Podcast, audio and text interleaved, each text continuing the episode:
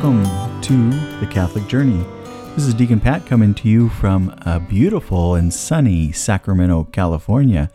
What a beautiful day today. You know, the high is only supposed to be, what, 55 degrees today? But if you look through the window outside, the sun is shining, the sky is blue. It's not until you walk outside that you realize it's still uh, winter time and uh, there is a little cool breeze out there. You know, one of those breezes that uh, kind of penetrates right through your skin and you feel it in your bones. My wife Liz and I were outside just a minute ago saying goodbye to our kids. It's kind of a special weekend for us this weekend. My daughter Mackenzie came uh, from Los Angeles for a visit, and my son Sean is on leave from the military, um, so he flew in from Texas, and he's actually going to be here for two weeks. But since those two visits crossed over, um, Sean came in last night. He's actually driving Mackenzie back to Los Angeles, which is about a five hour drive from Sacramento. He's going to drop her off and then turn around and come back tonight, probably get in late tonight. Then we'll have the next um, almost two weeks with Sean. Since he's in the military, we don't get to see him quite as often as we would like. Um, but he just re upped for um, another five years. He's been in six years and uh, he re-upped and so he's going to take a couple of weeks off and then he's moving to the east coast. So we're going to really take advantage of this time and spend time with him. Well i'd like uh, to share a couple of topics with you today and um, or, or at least one topic with you and maybe we could explore it a little bit and uh, see if we can both grow from uh, this discussion i was thinking over the last week about pride I think pride is probably uh, the sin that most of us struggle with the most. Even if we don't know that we're struggling with it, it is something that is probably the most prevalent sin of our society. And it uh, hinders our spiritual growth. It also gets in the way of just true charity in life and so many of the other um, aspects of virtue. Pride, I think, will overshadow our ability to recognize and to respond sometimes in the most charitable and loving ways. I was reading from The Imitation of Christ the other day, and I have a, just a little paragraph. promise it's very, very short. I'd like to share with you, and maybe we can um, ponder it and, and dive in a little bit deeper. So it's at the very beginning of the book, and it's the second chapter, and it's titled Having a Humble Opinion of Self. Skipping through a few paragraphs, um, I come to the last paragraph in that section, and here it is. If you wish to learn and appreciate something worthwhile, then love to be unknown and considered as nothing. Truly, to know and despise self is the best and most perfect counsel. To think of oneself as nothing, and always to think well and highly of others, is the best and most perfect wisdom. Wherefore, if you see another sin openly, or commit a serious crime, do not consider yourself better, for you do not know how long you can remain in good estate. All men are frail, but you must admit that none is more frail than yourself. Such powerful words, and I think such wisdom in those words. I don't know about you, but I have a tendency at times and I probably give myself way more credit than is due. so I probably often am judgmental of others. When I see something I don't like, or especially when I go into church, um, I'm still waiting for my assignment. You know, we just recently moved back to Sacramento, and I'm still waiting for my parish assignment. So I'm not serving on the altar. I'm actually in the pews, and um, and I at times I can be, um, I'm sorry to say, but I can be hypercritical of what I'm seeing occur around me and and judgmental. You know, I see myself and maybe many of you can relate to this. For the most part, I see myself as a very kind and charitable and generous person.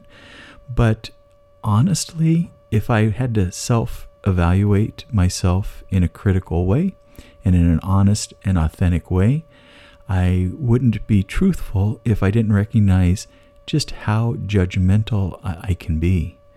I can try to keep that in check, but it is maybe an innate part of myself and maybe you that we can be judgmental and critical people. And when we're judging other people, often it's um, not in a charitable way. And I think Christ is calling us to be charitable people. But back to my point of sitting in the pews and looking at things around me, if it's the way that the cleric is acting or what he's doing on the altar, if it's the musicians that are performing in a way that I think is maybe not appropriate or as reverent as I should be, or I see people in Mass and before Mass, instead of being prayerful and preparing themselves for Mass, they're visiting and they're feeling or presenting themselves as very casual, more casual than I would think appropriate. I can be very judgmental of all of those things. But back to the words from Thomas à Kempis um, with the imitation of Christ. Do we really see ourselves as less than others? Do we really see ourselves of being less than perfect? And do we try to think more highly of others than we do of ourselves? And when we see somebody do something that we think is not appropriate, maybe sinful, do we first think or ponder that maybe they're still, even though they're committing something that is less than perfect, do we still see them as better than myself? I think to be able to be in that frame of mind, we have to have an approach or almost a constant attention to be able to see our own faults. I think that's one of the fault of our society is we tend to ascribe not, not only just permission but an excuse for everything. And when you're when you're giving excuses or you're rationalizing certain actions or behaviors in life, then there tends to be no accountability for those actions or those behaviors. What if we stopped that? What if we stopped rationalizing our poor choices in life, our times of laziness, our times where we let things pass by where they should be addressed, but we're either too cowardly or too lazy to to bring those to our own attention and others' attention? What if we stopped that? What if we stopped making excuses? And what if we tried to live the most upright life we could live? How would that change not only our lives, the lives of our immediate friends and family, and how would that change really uh, the inner workings of the communities that we live in if many of us did that? You know, I think about how many Catholics there are in the world. And I know, at least on some level, what our faith teaches and the type of life that we should be living as ascribed by our faith. And what if all the Catholics that profess to be Catholic lived the life that our church and faith teaches of us? What kind of impact would that have on the world around us? You know, we're into this new year, we're into February now. Many of us in December and January start thinking, even if it's for a brief period of time, how we would like to improve ourselves. What are aspects of our lives that we would like to change? Now, for many of the many of us, we identify one or two areas and we put a a lofty goal on what we would like um, the change to be, and we give it a wholehearted try for at least a day or two or a week, and um, and then all of a sudden uh, we fail, because as humans we often fail, and then we stop thinking about what that was. How many of you guys can relate to something like that?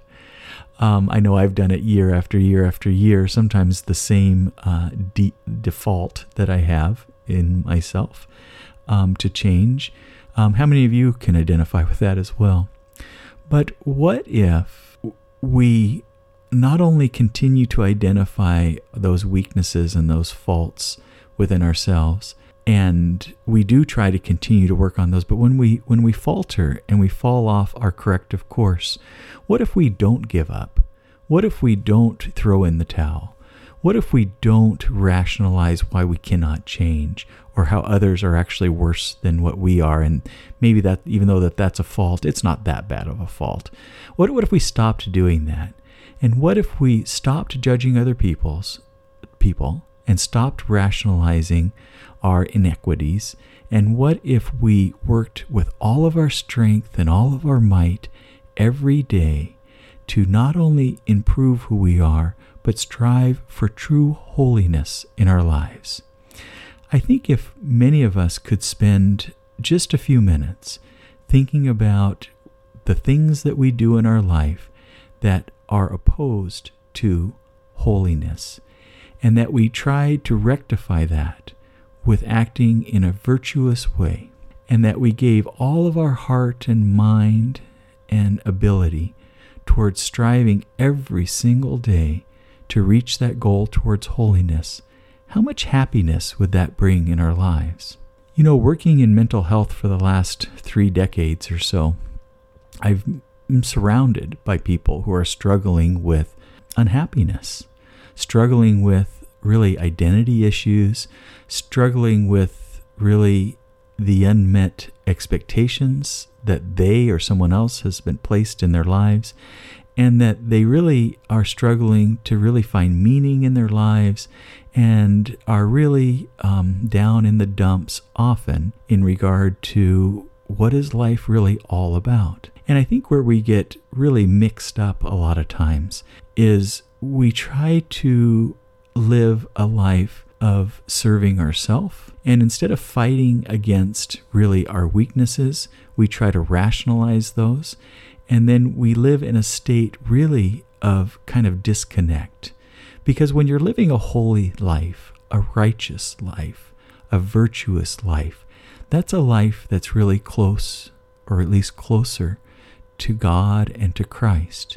And as we veer away from the closeness by allowing sin to really be prolific in our lives, we've separated ourselves from who and what is truth, is happiness, is purity, is meaning in our life.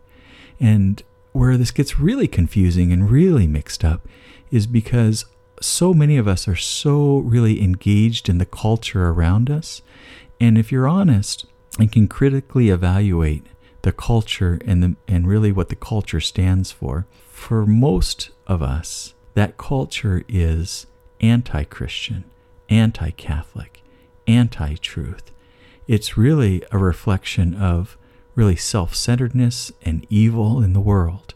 There's rationalizations and really the focus is on self preservation and self service, really the ops- opposite of what many Christians live for in their lives, of really, it would be more of just service of others, love of others more than themselves, to serve others in such a way that means to be selfless in their own lives, to really lay down your life for others, realizing that we put more value on another's life than our own.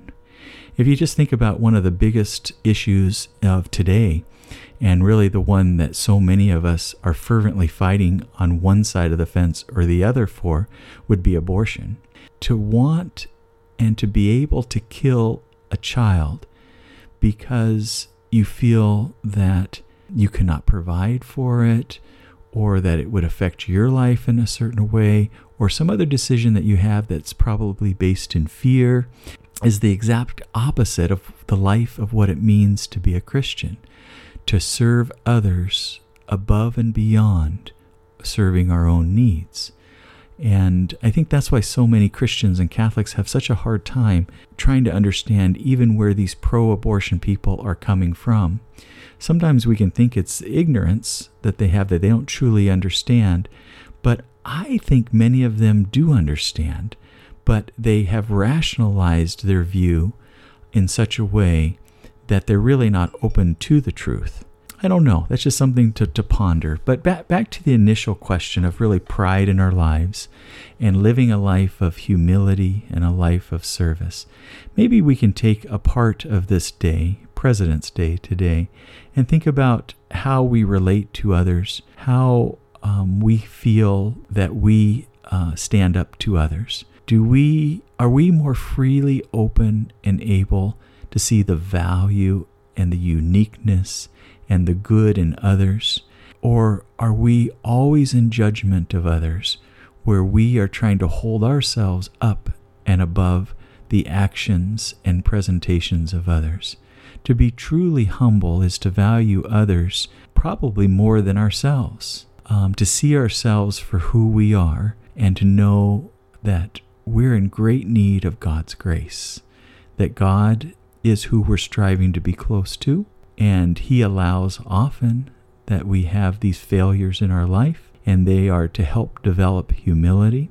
If you're someone who feels like they are failing often in life and you're struggling with that, could it be that God is either willing or allowing these things to happen in your life for a greater good? And that greater good is He knows for you to gain entrance into heaven, you need to work much more fervently on being a humble person by realizing who you are, realizing really the graces that God gives you in your life, not that you own for yourself, but that God has placed in your life for your use, these abilities and these talents that you have. And then also that you realize that in your weakness, you can find God and His strength. That, as Paul, as St. Paul would say, in my paraphrase, is that it's through our weaknesses that we become strong in Christ. Well, I hope you have a wonderful day. I just want to share a few thoughts with you on this beautiful President's Day, and I hope that you have a wonderful day, that you can spend some day, some of the day, in peaceful rest, and that you have a wonderful week, a God centered week, and that God continues to shine His grace on you, and that both of us can become more humble, respectful, and forgiving of others around us. Have a great day, and God bless.